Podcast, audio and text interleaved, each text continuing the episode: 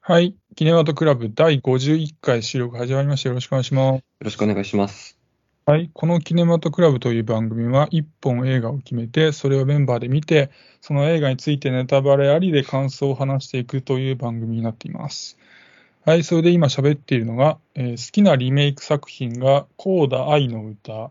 嫌いなリメイク作品が、えーコリン・ファレル主演のトータル・リコールの頭脳少年と言います。よろしくお願いします。お願いします。はい、えー好きなリメイク作品が、えー吉岡里帆主演のうん見えない目撃者うんで、えー嫌いなリメイク作品は、まあなんか特に思い浮かばなかったんだけど、うん去年見た、あの、デューン砂の惑星は期待外れだったなというふうにうん思いました。ランタンです。お願いします。あの、キネマトクラブで前にコーダ愛の歌会やって、はいはい。その時確か僕とサネさんだけだだったそうでしたとね思うんですけど、ランダさん見ましたその結局ね、見れてないんですよ。なんとか、あの、12月までにああは、そベのストねベスト展開までには間に合わせようと思ってるんですけど、うんまだ見てないですうね。んコーダアイヌっては結構リメイクとしては良かったなと思ってて、あのあのまあそういう話でしたよね。そうそうう、エールがね、まあ、本筋はいいんだけどね、細かいところで突っ込みどころが多かったんだけど、それが全部ね、うまいこと調整されててね、なるなほどんかね。うん広く、まあ、愛される映画になななってたなって感じうん。でしたね。うん。で、まあ、トータルリコール僕嫌いなんであげたんですけどね、うん。なんかオリジナルの方って、まあ、シュワちゃんのあれですけど、なんかちょっとコミカルな感じっていうか、まあいい、うんまあ、いい意味でちょっとおバカっぽい感じもあって、その辺が好きだったんですけど、なんうかリメイクした方って割とシリアスっぽくて、なんか、まあ、よく言えばかっこよくなってるんですけど、うんなるほどなんかね、ちょっとオリジナルが好きな僕からしたら、うんまあまあ、ちょっと違うかなみたいなんで、ちょっと一応嫌いな方にいたんですけどね。僕もね、シュワちゃん版のトータルリコールはすごい好きですよ。あの、鼻からなんか発信機みたいなの抜くシーンとかね。うん、 なんかああいうの、あの目がボーンって膨らんだやつとかね。ああいうのあのも辺ねと、そう、面白いし、好きだけど、トータルリコールのリメイク版僕見てなくてうん、で、なんかやっぱりイメージとして結構その、なんか漂白された感じを受けるんですよね。その、うんハハリウッドリメイクって聞くうと。んうん、なんか良さが抜けるというか、うん、なんていうかな。うん。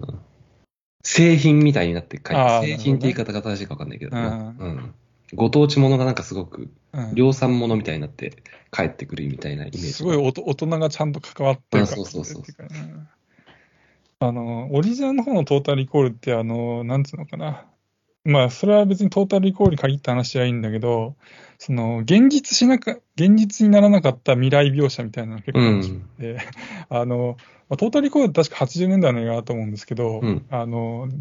シュワちゃんがあの、電車に乗るじゃないですか。うんうん。そしたらさ、あの、テレビがさ、ブラウン管のテレビがいくつも電車の中にぶら下がってるああ、そうだったっけそうそうそうそう。で今ってさ、あの、壁になんか液晶、ち っちゃい液晶テレビみたいなのが埋め込まれてるじゃないですか。うんうんだから、電車の中でテレテレビっていうのは発想としてはそうなんだけうん。そっど、かそっか。 80年代はブラウン管テレビを吊り下げなちるゃほうっどていうね。むちゃむちゃ邪魔だし、むちゃむちゃ頭当たるやろっていううん感じでね、あの辺面白かった見ちゃうんですけどね。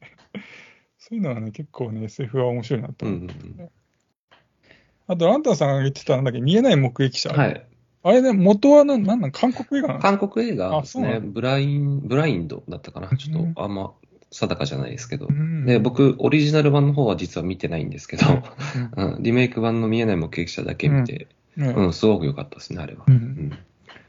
まあいいですよね、そういう邦画でリメイクしたら良くなるって。ね、まあ、それが良くなやるっていうぱ、かそれがいいのパターンが一番嬉しいですよね。あの、なんだっけ、天海祐希主演の、なんか最高の人生の作り方とか、なんか、うんあと、誰だあの、愛しさと切なさとみたいな歌ってる人いたじゃないですか。あの人、あの人が主演の、篠原涼子。そう、篠原涼子主演のサニーとかも、あの、ああ、あったあった。ねはいはいリメイク版であったりするんだけど、なんかそこら辺はあんまハマんなかうったな。ん、サニーはオリジナルの方はすごいんですけどね、そう評です価ねがね。うんあとね、リメイク作品で思ったのが、あの、出来がなんか見てないんだけど、出来がすごい悪そうで、なんか怖くて見れない作品ってあるなと思って、うん。その例えばあの、あの花束みたいな恋をしたでもう触れられてましたけど、あの実写版の魔女の宅急便とかね、ああの辺なかなか手出せねえなみたいな、魔女の宅急便はすごい好きだけど、みたいなあ、。そうですね。あと、あの、2014年版のロボコップってあるの知ってますうん。偽、あ、あの、なんだっけ。えーっと、ロボコップが黒いやつですか。くうん、うん、あ、ちょっと黒かったかもしれない。なんか目がスタイリッシュ目が赤いというかスタイリッシュになってるやつ。うんロボコップ1のリメイク。してるしてる、ビジュアルだけ見そうそう見ましたね。だから僕、ロボコップ大好きだから、特に1は。うん。普通だったらチェックしたいんだけど、ちょっとなんか、 あまりにもなんか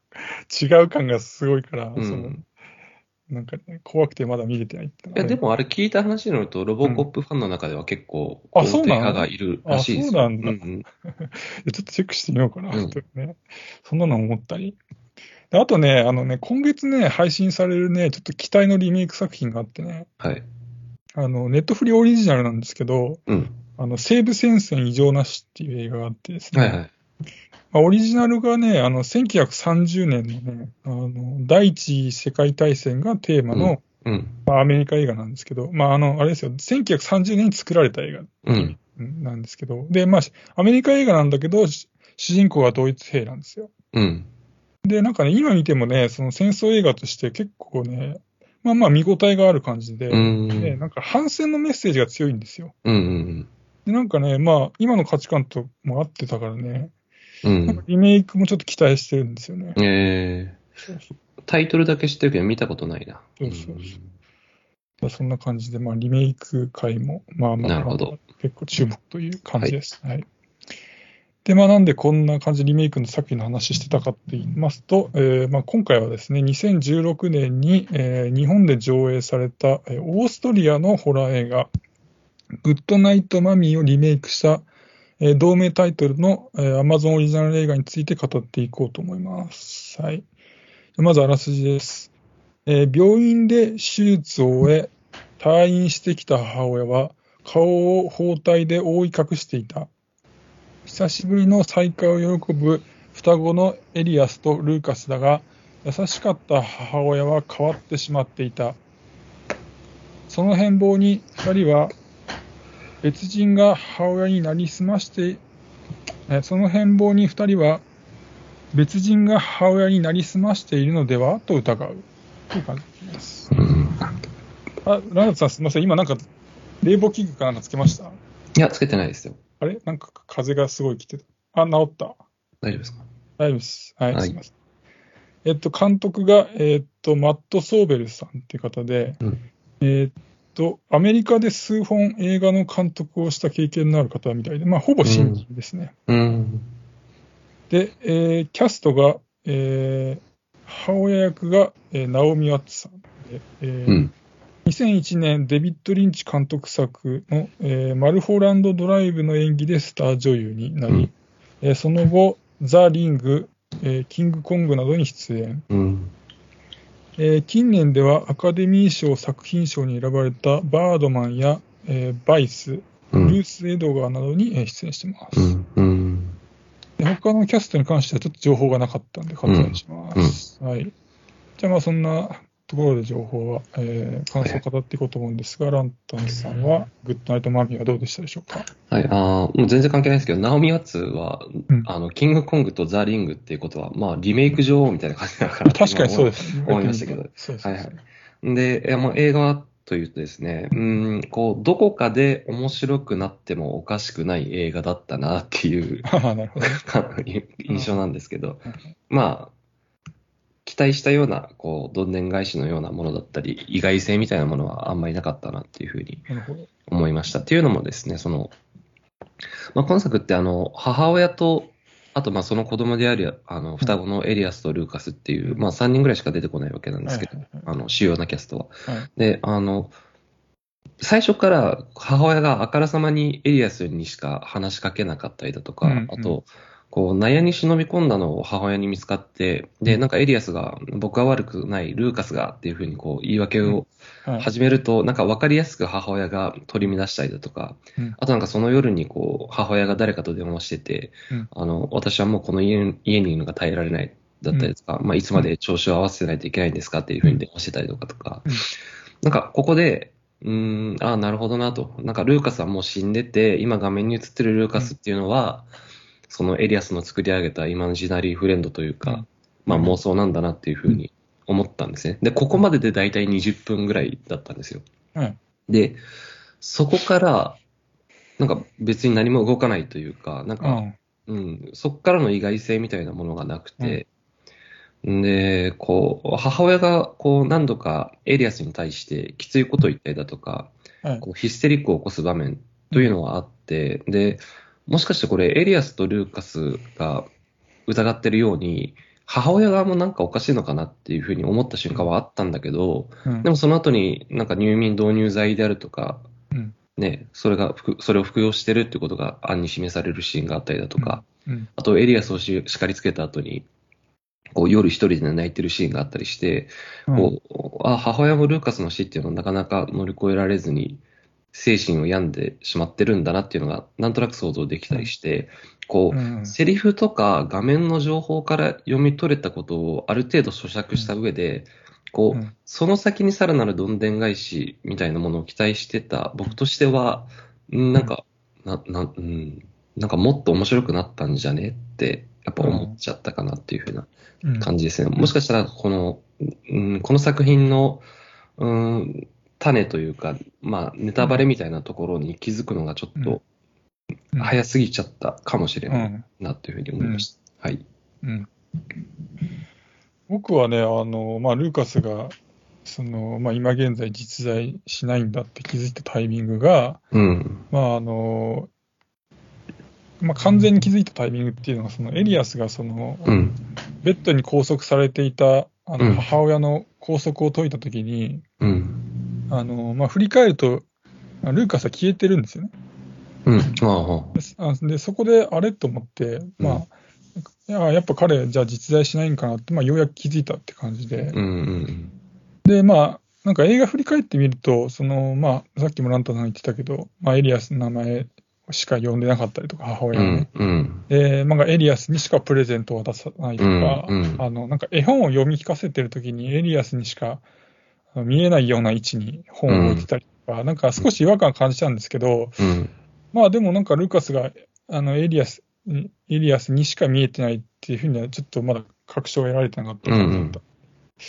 なのでなんていうかな、その、まあまんまと、まあ騙されたみたいな感じで、うん。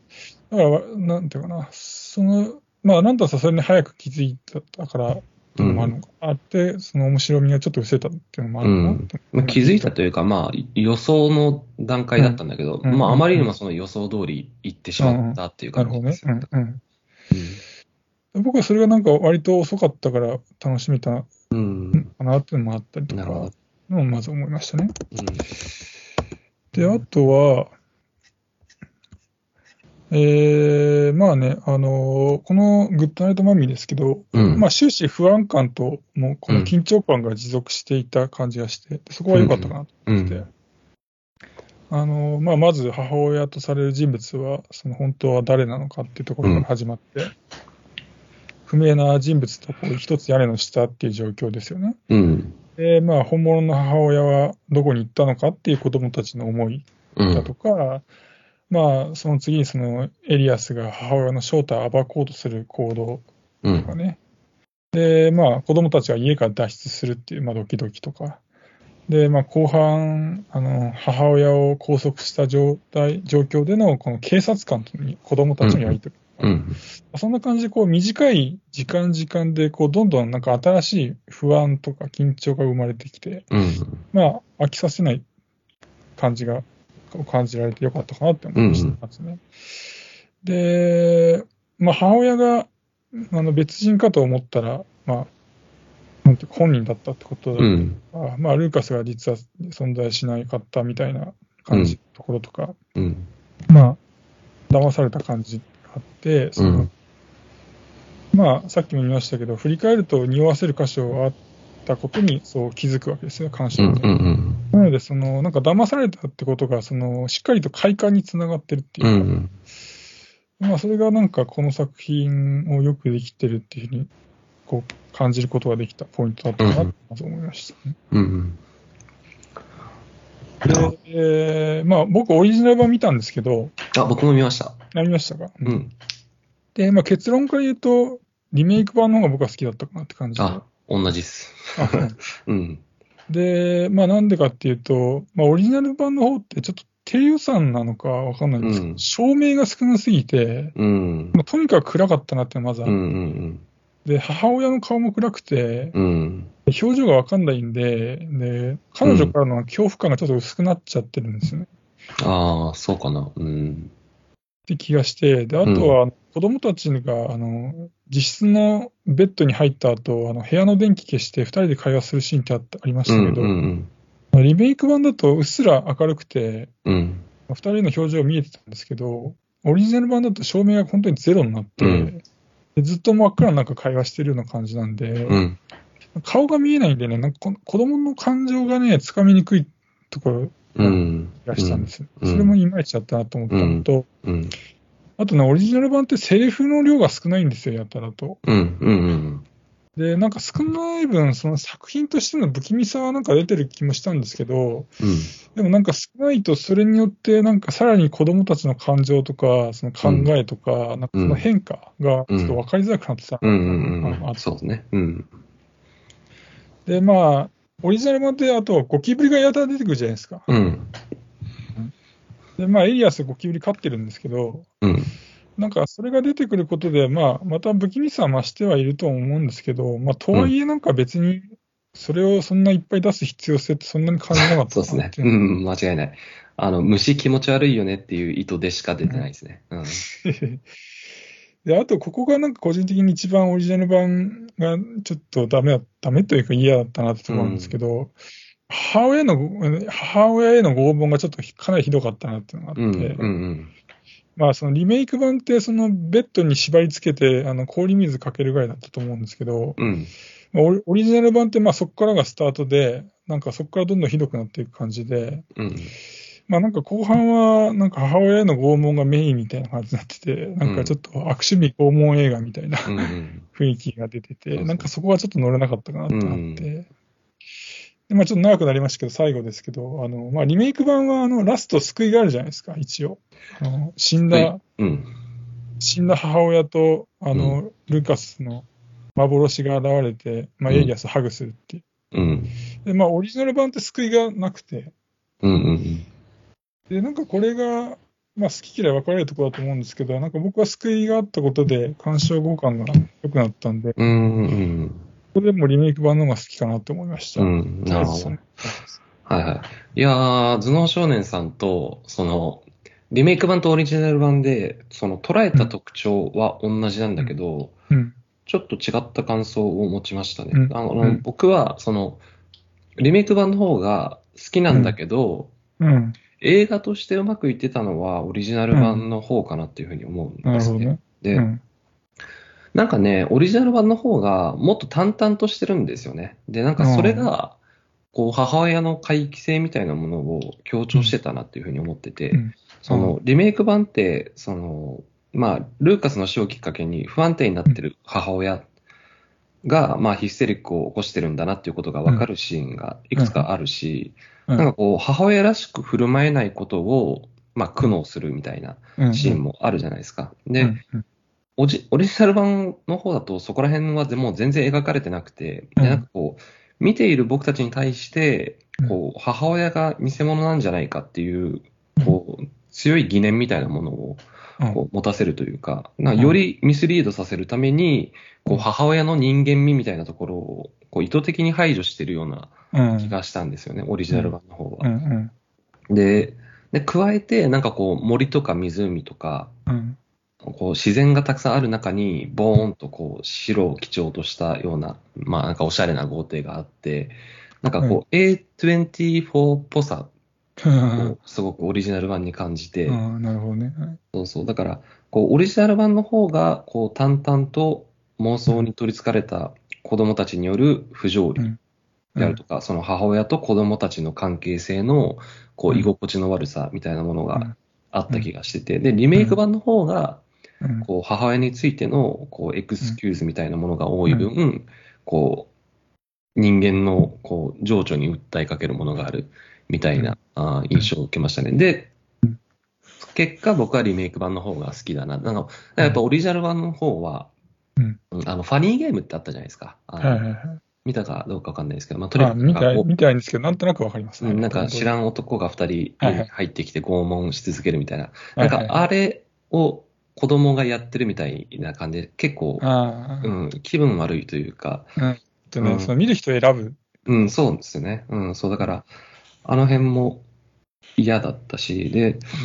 あと、うーん、なんて言ったかな。あれ、最後、頭脳少年さん、なんて言って締めましたっえけっ感想。と、あの、ラストね、救いがあ、そう、救いの部分ね。。うん僕、どっちが救いあるかなと思って、その、うんうん。要は、オリジナル版の方って、まあ、エリアスは母親は偽物だっていうふうに思い込んだまま、母親を殺して、で、うん最終的にこう、一番最後は、えっ、と、エリアスとルーカスと、で、真ん中に母親が立って、3人のショットで終わるわけじゃないですか。うんうんうん覚えてます最後って。で、あれっ、そうそうそううんうんて、要は、偽物の母親を殺して、こうう、ん本物の母親を取り返した、つまり、イマジナリーフレンドとして、まあ、作り上げることによって、本物の母親が帰ってきたっていうことじゃないですかうん、オリジナル版の方は。そうあ、そうかでそうかそうか。リメイク版の方は、その、母親は本物だっていうふうに気づいた後に、ルーカスを自分が殺してしまったっていうことが、まあ、その事実が受け止められなくて、思わず母親を殺してしまったっていうラストじゃないですか。うんで、あーその結果的にね。そうそうそう、結果的に殺してしまったと。うんうんで、その母親を殺してしまったっていう事実も受け止められずに、ルーカスの時と同じようにイマジナリーフレンドを作り上げたという。だからうん、そっか。そう、最終的に結果は同じなんですよ。その母う親、ん最終的にイマジナリーフレンドとして母親が帰ってきたっていう結果は同じなんだけどう、んその過程を考えると、僕はリメイク版の方が結構残酷というか、救いがないというか、なるほどねうんエリアスにとってきついのはリメイク版の方じゃないかなっていううんふうにうん思ってあまそした。のなんていうか、救いっていうのは、確かに言われてみれば、エリアスにとって救いっていうと、そう、うそんな気もしてきたんだけど、見てるこっちの救いなのかな。だからそうそうそうなんですよね。だから見て、てるこっちの情緒に訴えかける部分がやっぱりリメイク版の方が強いから、うんだから最後ね、母親が、リメイク版の方は母親が帰ってきた時にあなたは悪くない、あなたは何も悪いことしてないよって言って抱きしめてくれるシーンが挟んであったりだとか、なんかこうエリアスがこう一見救済されてるように見えるシーンがあるんだけどうん、いやでもこれ、ね、や、エリアスの境遇を考えたら、リメイク版の方がきちいなと思って、もう母親が偽物だと思い込んで、うんぶっ殺した。で、うん母親が、本物の母親が帰ってきたの方が、うんなんかエリアスの気持ち的には、うんなんかね、楽というか、うん、そんな風に思いましたね。なんかね、その、こあの、オリジナルのラストって、ちょっとよりなんか想像ををした結果、怖いなと思った感じが残って、うんなんでかっていうと、オリジナルの方が、ルーカスがなんかちょっと怖いじゃないですか。あ、そうなんですよ考ね。えてることうんとか、いや、いやその、キャラとして。そうですね。で、その、で、結構、エリアスってルーカスになんかちょっと操られ、まあ、操られてるっていうか、なうんか、んやられ、そういう感じの関係性になっちゃってるから、うん。で、オリジナルって殺すじゃないですか、母親を。うん。うん結果的にじゃなく、まあ、結まあ、でも、リメイクよりオリジナルうもん、よそうですりね、ほ故意に殺してる感があ故意に殺しってますね、だからなんかその後も、だからなんか僕の予想なんだけど、その母親が死んで、でも警察がいっぱい来るじゃないですか、オリジナル版は。うん。うん。で、多分保護されるじゃないですか、エリアスうって。ん。うん。保護された後も、いるじゃないですか、隣には、うんうんうんルーカスが。うんで。ルーカスがなんかいろいろ吹き込んで、なんかいうんやばいことをこれからもやり続けるんじゃないか感が、ああ、なるほどね。僕だっあーて、こうん怖っていう感じがあるから、すす見てるこっちとしてはなんかす救われないっていうか、なんかそれはそうのなんですよね。う後もあるん。で、なんかリメイクの方はそこまでルーカスは悪いやつって感じはななかったから、うん、だからルーカス、確かにルランドさん言うと、ルーカスのことだけ考えると、でオリジナル版、あなんだリメイクも救われてない気がしてきたんだうけど、ん。うん。なんかちょっと、うん、なんか怖さかな、だから。そのあれですね。あの、なんかリメイク、あオリジナル版の方は、えっと、この母親は偽物だからぶっ殺そうの方に走るんだけど、あの、あーリメイク版の方のルーカス は、あの、この母親は偽物だよっていうことによって、要は、えっと、ルーカスなんて存在しないんだっていうことを、うん、エリアスに伝えようとする母親から逃げようとするじゃないですか。要はうんそうそうこそう。の家を早く出ようって言うんだけうど、んうんあその違いですよね。より攻撃性が強いのうんは、そうそうそうオリジナル版の方のルーカスっていう感じですよね。うんうそん、わかる。そんな感じをいただきました。はいはい。えーじゃあちょっと区切りがいいから、いたそだうですいねた感想の DM 読もうかな。はい。えーじゃあまず今日欠席しているサネさんから、えー感想をいただいたんで、それをまず読みます。うん。えーっと、リメイク元の作品を見ていない感想ですということで、うん。えーっと、ぼちぼち楽しめたなという感じでした。うん。洋画ホラーでよくある、とにかくびっくりさせる構成ではなく、恐怖の対象が母親から子供に変わっていくという仕掛けは面白いなと感じました。うん。ただ、子供の恐怖の行動が母親をベッドに縛る、その後いろいろあって2階から突き落とすという流れで、少し唐突さと物足りなさを感じたので、その間や前にもう一アクション、子供の恐ろしい行動があってもいいのかなと思いましたう。ん。リメイク元だとゴキブリを使ったシーンがあったようなので、そういうのでも良かったかもしれません。なぜ母親を包帯、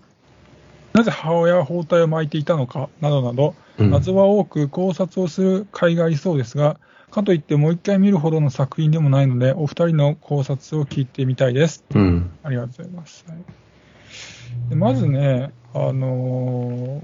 ーまあ、その恐怖の対象があの母親から子供に変わっていく仕掛けは面白いなと感じたっていうふうに書かれてたんですけうど、ん。まあ、ここってあのー、えーエリアスがね、母親をベッドに拘束して、氷水かけるあたりから、なんかおやおやっていう感じになってたと思うんですけど、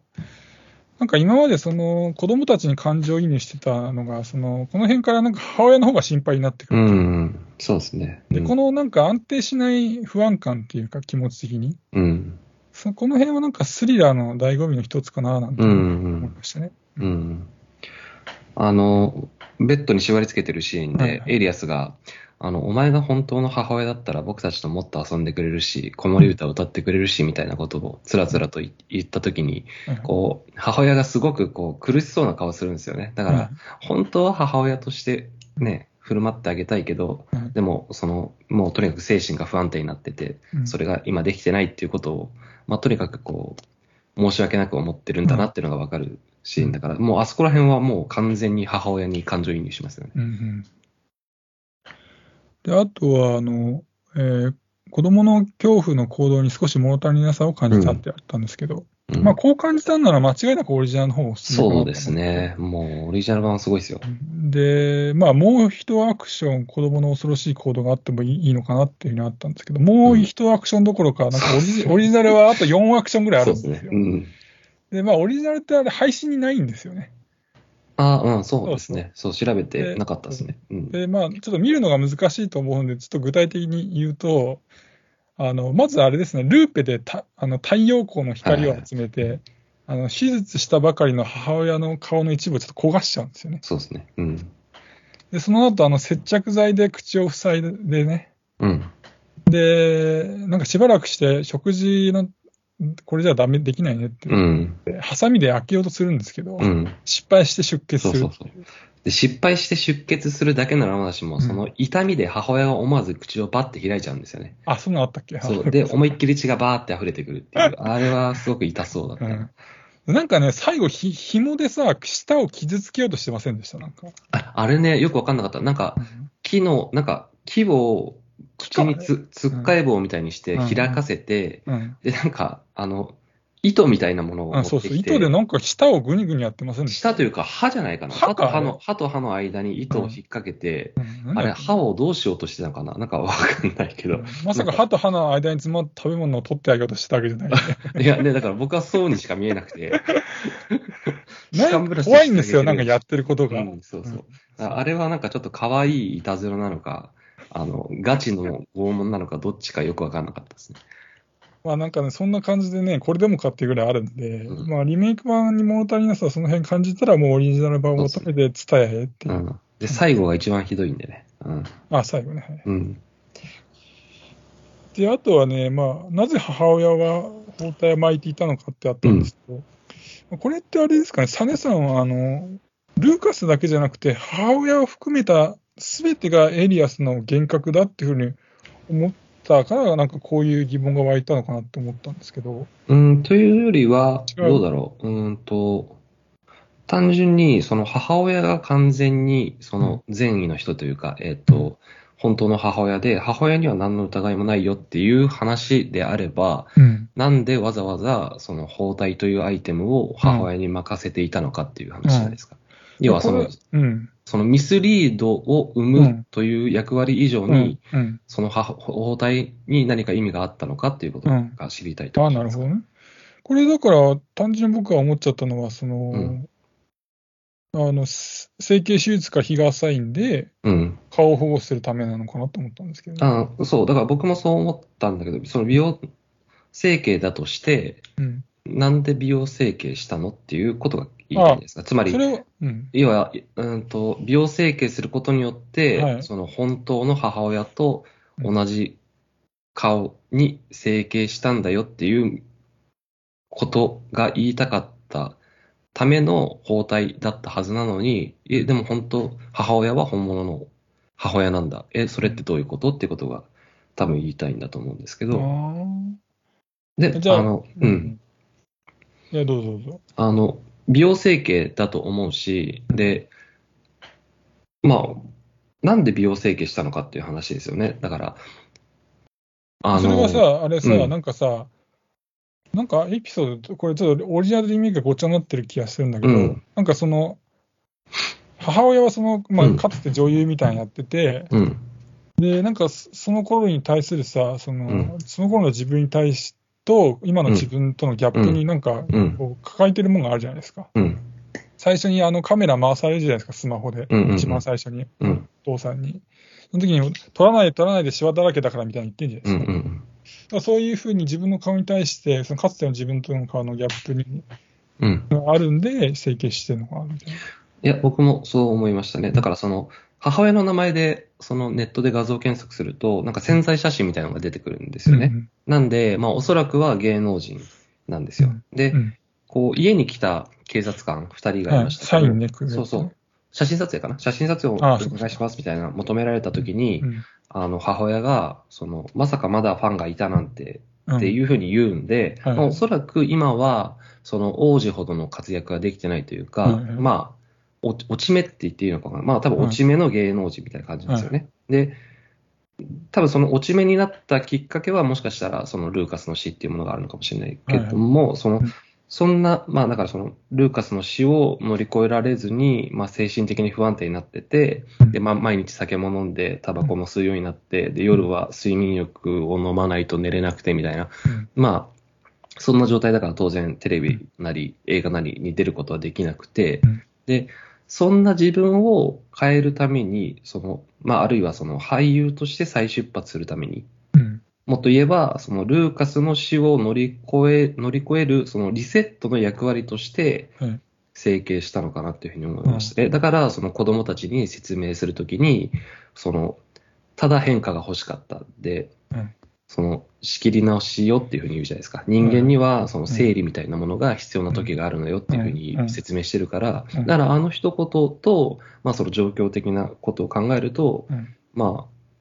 今の現状をとにかく変えたくてうん、整形した。あるいは、まあ、女優として再出発するために、うんまあ、どういう整形したのかわかんないですよね。多分、うん警察官がパッと見て、うんあ、あの人だって気づくわけだから、うんまあ、大きくは整形しないんだけど、例えばリフトアップしただとか、うんまあ、なんか肌のシミを取っただとか、シワを取っただとか、そういう程度のことかもしれないけど、うんまあ、美容整形したんだろうなっていうのはわかります。うんっていう感じだと思います、おそらく。はい、はい。あとはどうですかちょっと喋りすぎちゃった。僕も喋りすぎちゃった感じありますけど、サナさんの感想に対して。いや、だからアクション、ね、もう一アクション欲しいって言うんだったら、やっぱ絶対オリジナル版の方が合ってるんだと思います、ねうんうん僕もそう思います、はい。あはい。じゃあまあそんな感じで、ありがとうございました、サナさんりがとうございます。あとはですね、えーっと、ゆきさんという方々もいただいたので、えー読ませていただきます。えーっと、えー頭脳少年さん、ランタンさん、サネさん、こんばんは。毎回配信楽しみにしています。ってことでありがとうございます。ありがとうございます。えーっと、今回の感想のテーマが、グッドナイトマミーということで、私もちょうど気になってた作品だったので、今回初めて感想を送らせていただきました。ってことで、はい。えー私は吹き替えで見たのですが、ママ役の声優さんが、えー三石琴乃さんだったので、うん。脳内でエヴァンゲリオンの葛城美里で再生されていたので、あまり怖いと思わず、字幕版を見るべきだったかなと思いました。えー私的に怖かったというか、ゾワゾワしたところは、ママが足の先から皮膚を剥がしていくところうんうです。ん。最終的にエリアスが弟を殺してしまった罪悪感から、現実逃避するために作り上げた、えー幻覚だったという結末でしたが、じゃあママの包帯は何だったのあの子たちに対する行動は何だったのそもそもなんでママと別に暮らしていたの、うん。ただただ疑問だけが残ってもやうもやん。うん。して終わったなという感想でした。とう。いうんことはい、はい、ありがとうございます。ありがとうございます。えーっと、まあ、まず、あの、ママ役の声が桂木里であんまり怖くなかったと。うん。まあ、僕も吹き替えで見たんですけど、僕も吹き替えてみまあしそう。た なんですあの最近エヴァ見てないんで、うん。言われるまで気づきませんでねし、気づかなかった。 た。でもね、気持ちはわかりますよ。そういう声によって、なんか別のイメージが入ってきちゃうっていうね。ね、うんうん、わかるわかる。あの、まあ、最近だと僕、あの、死刑に至る病を見た時なんですけど、はいはいあの、すまあ、声優じゃないんですけど、うん。あの、安倍貞夫が、その、まあ、映画の中ですごいひどいことするんですけど、うん。なんかあの、安倍貞夫のちょっと個性的な声聞くと、なんうかん過去のコミカルな役のイメージが浮かんでき て、うん。あんまり怖くなかったみたいなのがあったりとか、うんありましたね。うんああそんなのあのり、ますか僕、高校の時に、あの、タイムっていう映画をね、あの、友達、高校のサッカー部の連中と見に行ったんですけど、これすごく有名な映画なんですよ、タイムって。はいはいでなんで有名かっていうと、吹き替えを、あの、当時 AKB だったのかなあの、うん篠田麻里子がやってるんですね。で、この篠田麻里子の吹き替えが本当にひどくて、だから、まあすごく有名な映画ではあるんですけど、やばいですね、それでいい。あのね、ヒロインなんですよ、しかも。だからめちゃくちゃ喋るのね、あー作中で。だからあもうずっと篠田麻里子がうん頭から離れなくて、ーで、今、今内容、覚えてる内容としては、うんその篠田麻里子が吹き替えをやってたっていうことだけなのうんで、うんうん、そういう思い出はありますうね。ん吹き替え問題ね、ありますうね、んそれね。また思い出したのがあったんですけど、あの最近、あの、エイリアン・コベナントを見たんですよ。はい。で、エイエイリアン・コベラントはね、あうの、ん主人公の女の女性がね、うん多分ね、30代ぐらいだと思うんですけど、うん。まあ、せあ吹き替えで見たら、なんか少女みたいな声してるんですよああ、そう、年齢のギャップね、そうそう外そう国人とのね、だからどう考えてもその子おかしいやろっていうので、うんその、すげえノイズになっちゃったんですよ。うん。そういうね、年齢もね、ちゃんとやってほしいなってうん。う思いんうまんすうね。ん。えっ、と、あとはね、えー、ゾワゾワしたところは、ママの、ママが足の先から、えー皮膚を、えー皮膚を剥がしていたところってね、うん。あ書かれてましたけど、うん。あそこ僕もドキッとしたなって、ね、うん。そういう映画かと思いましたよね。 そういう展開に持っていくのと思いましたね。あと、あれですよね、その後のその、なんていうの、全部は皮をは皮を剥がしたんじゃねえかみたいなやつ出てきたじゃないですか。あまだそうそうく、真っ黒い体のね。リッカーみたいな。なやつうんが出てきまして、 そういう系なんかと思いましたけそど、う一瞬。夢落ちっていううね。ん、そうそうあ、でも今考えると、あの、真っ黒い体で出てきたっていうのはあれですね。だから、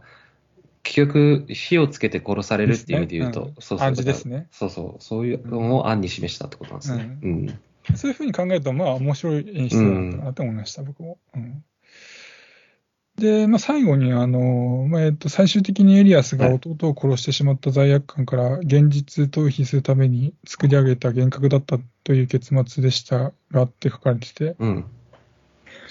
で、まあ、その後書かれてるのが、あの、いろんな疑問がね、うん。書かれてて、まあ、ママの包帯は何だったんだ、さっきもあの話でしたうんうんましたけど、うん。で、あの子供たちに対する行動は何だったのとか、そもそもなんでママと別々に暮らしていたのっていう、まあ、いろいろ疑問が出てたみたいですけど、はい。これは、ゆきさんは、これはあれですか、ささっき僕が言ったみたいなのじゃなくて、あの、うん。なんていうの、全部、母親も含めて幻幻覚だったんじゃないかっていうことじゃなくて、これは。そこから来る疑問じゃなくて、単純に、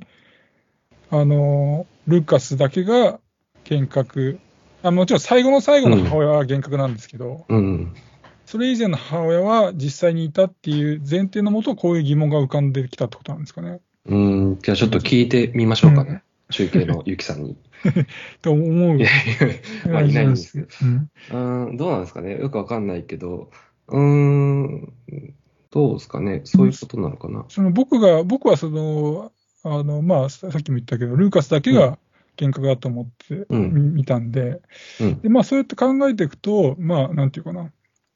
母親の子供に対する行動っていうのは、あの、まあ、うん。幻覚を見続けるエイリアスから来るストレスが原因うん。だっていうのはまだあって、うん。で、まあ、ママと別に暮らしてるっていうのは、あの、まあ、幻覚を見続けるエイリアスが原因で、まあ、夫婦仲が悪くなってるんですよね、あれうねん。うん。で、夫婦が別居状態で、まあ、エイリアスを押し付け合ってる感じですよね、多分。うん。うん。で、まあ、それはその父親が、その車でエイリアスを家に送った時の別れ際のセリフっていうか、うん。あの、まあ、確かた、あの、多分、今はママはパパに会いたくないと思うみたいなことだと思うんですけど、まあ、そんなセリフとか、あと、前半の、あの、夫婦の電話がありましたけど、あの会話からも推測できる感じですようね。ん。で、あと、最後、ああ、そうか、もしあれですよね、その、思ったのが、その、全部幻覚だったっていうふうに考えちゃうと、うん。あのー警察官ね警官そう、警官が説明はつかないよなと思っちゃって、うんうんうんそのまあ、警官って母親と喋ってたし、そうですね。エリアスはパストカーに乗ってたんでね。うん。うんまあ、そんなとこかな。そうですね。。あの、まあ、ま、なんでママと別に暮らしてたのっていうのは、まあ、離婚してたから。うん。で、こう、エリアスの親権をどっち取ったかわかんないけど、まうあ、ん、押し付け合ってるような状態っていうんだと思うんだけど、うんうんその、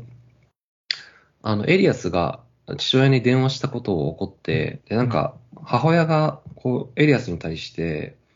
えっ、と、あの男になんか、小馬鹿にされて話されるのが嫌なのよ、みたいなことを言ってたじゃないですか、怒うんりながうら。んで、なんか、あの発言を見てうん思ったことがあって、多分、父親も芸能活動かなんかしてるんですよ。うん。おおなるほどね。芸能活動か、まあ、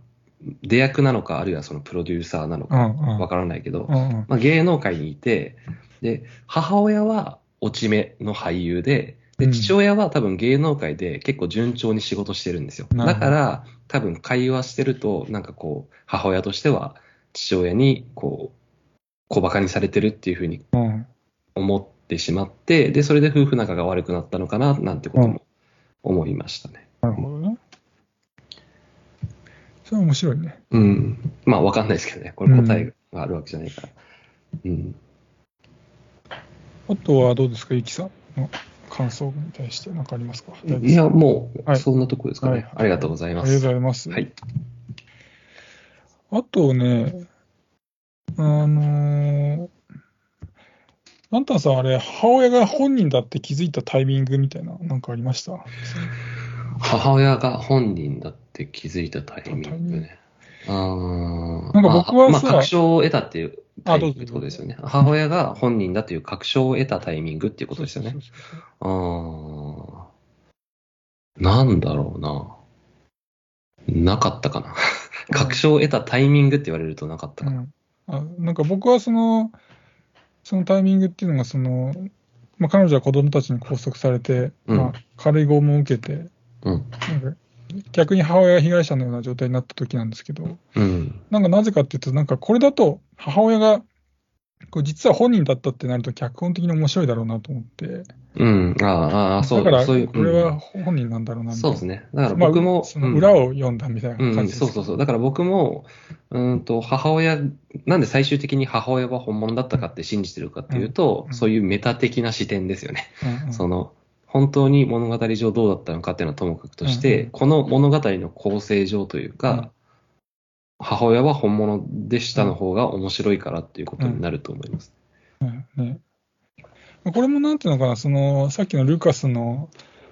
がいつ、その、こいついねえぞって気づくかと同じで、その、うん、これが後ろに、母親が本人やって気づくタイミングが後ろに行けば行くほど多分映画が楽しめるんだろうな。うん、そうですね。そう、だから、母親、母親にとっての不条理劇なんですよね、うんこの映画って。だから、その、そういうふうに見るとなると、やっぱり母親は本物だったっていうふうに理解しないと、うんその映画として成立してない気がするうんなと思うし、うんあと、母親も幻覚でしたっていうのは、うんまあ、やっぱりその警察官っていう第三者が登場してる以上は、うんうんやっぱあの家の中で、あの双子と母親だけの登場人物だったら、うんね、可能性としてなくはないのかなと思うけど、うんうんはい、そんな感じですかね。はい。えーあまあ、僕は言い言い終わった感じかな、感想は。あの、まあ、僕、あと2点ぐらいあるんですはけいはど、いはい。すみませんでした。